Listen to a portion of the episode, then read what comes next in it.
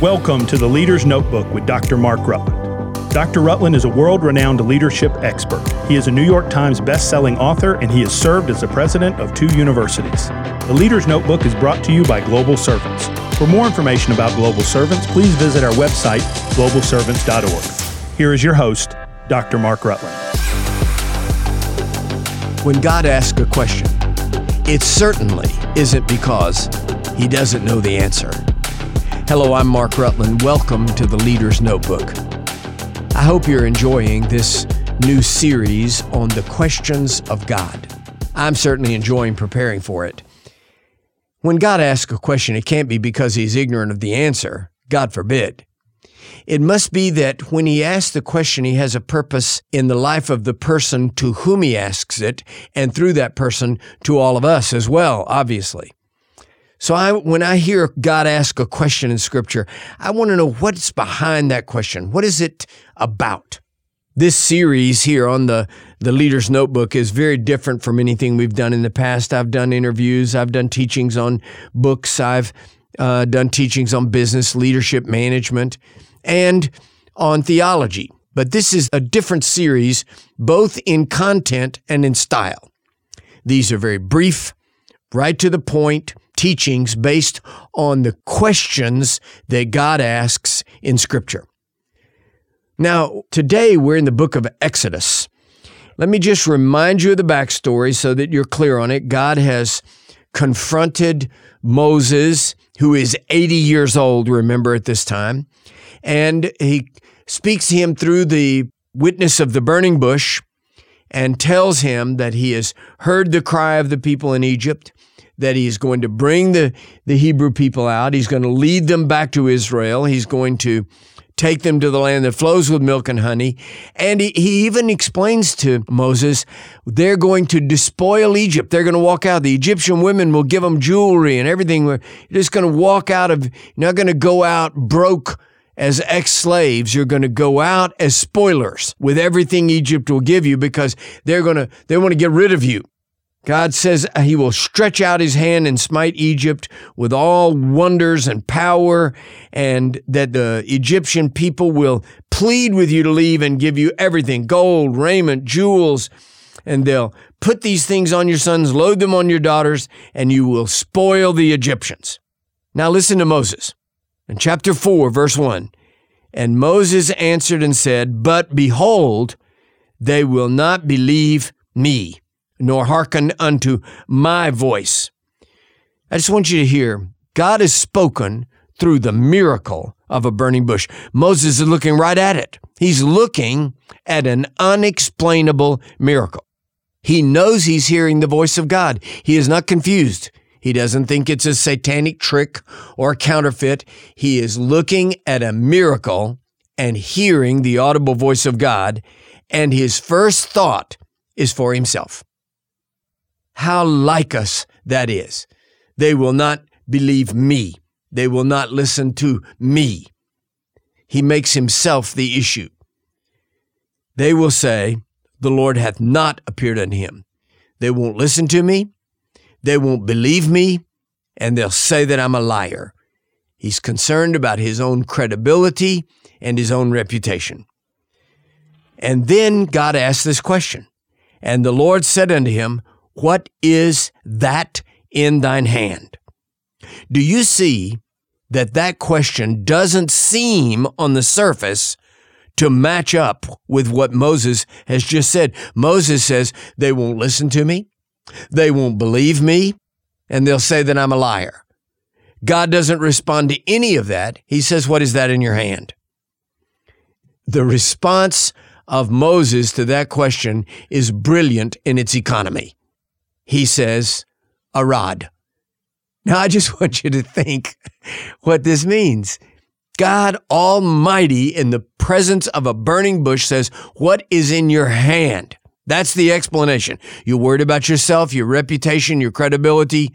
What are you holding in your hand? And Moses says, uh, stick.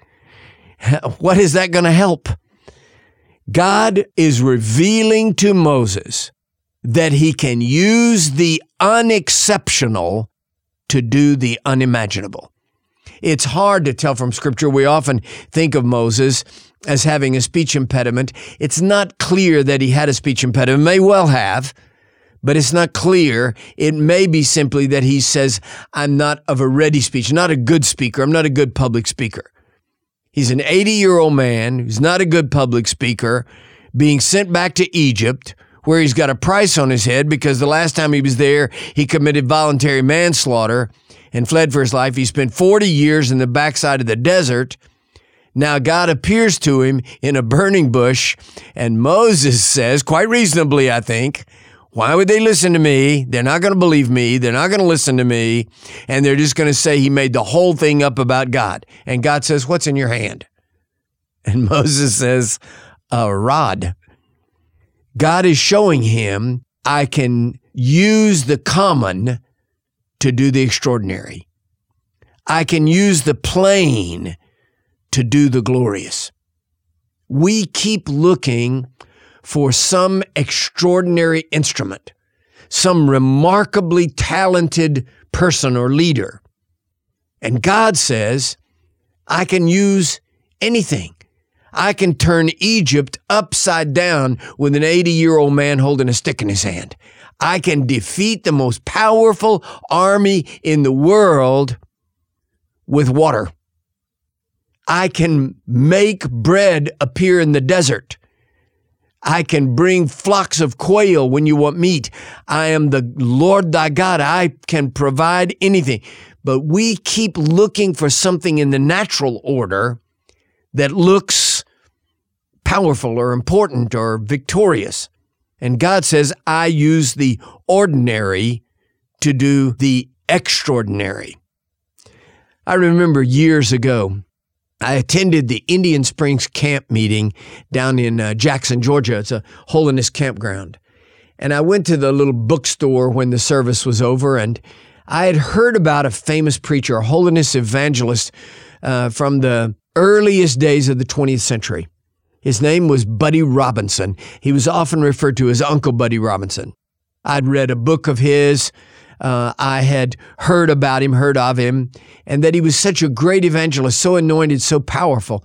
And they had in that bookstore a cassette tape. I wonder if anybody listening today remembers cassette tapes, but they had a cassette tape of Buddy Robinson sharing just before he died so that tapes, that kind of audio recording had just been invented. And Buddy Robinson was giving his testimony about how Jesus met him in the hospital. He called it my hospital experience and that he saw Jesus. Oh, I was excited to get that cassette. I bought it, got in my car, put it in the cassette deck as I started to leave the campground and put it into play. And Buddy Robinson's voice was nothing I expected. I wanted him to sound like Billy Graham. I wanted the voice of Charlton Heston. I, I, I wanted Ronald Reagan on steroids. Instead, it was a squeaky little old man with, with a slight speech impediment. God forbid I would mock the great old evangelist, but it, it sounded like Elmer Fudd. He's, he said, I'm Buddy Robinson. I'm Buddy Robinson. I'm going to tell you about my hospital experience. I said, oh no, they duplicated this on the wrong speed. I put the cassette out, did a U turn, went back to the bookstore and threw the cassette on the counter and said, You duped this up on the wrong speed. Buddy Robinson sounds like an idiot. The man behind the counter said, Brother Rutland, does he sound kind of like Elmer Fudd? I said, Yes. They said, That's not the wrong speed. That's how Buddy Robinson sounded. I was shocked. Nevertheless, I took the cassette, got back in my car, and put it in the dashboard and began to play it. And I thought, well, I'll just listen to the silly old man. I hadn't driven five miles down the road when I had to pull the car over onto the shoulder of the road because I couldn't see for my tears. God wants to use the unexceptional to do the unimaginable. Do not excuse yourself from the plan of God because no one else sees anything exceptional or extraordinary about you. Don't overlook opportunities of God because you think the only thing you've got in your hand is a stick. God is a mighty God, and He longs to use the patently unexceptional to perform the miraculous. God has a plan, and God has the resource to make that plan work.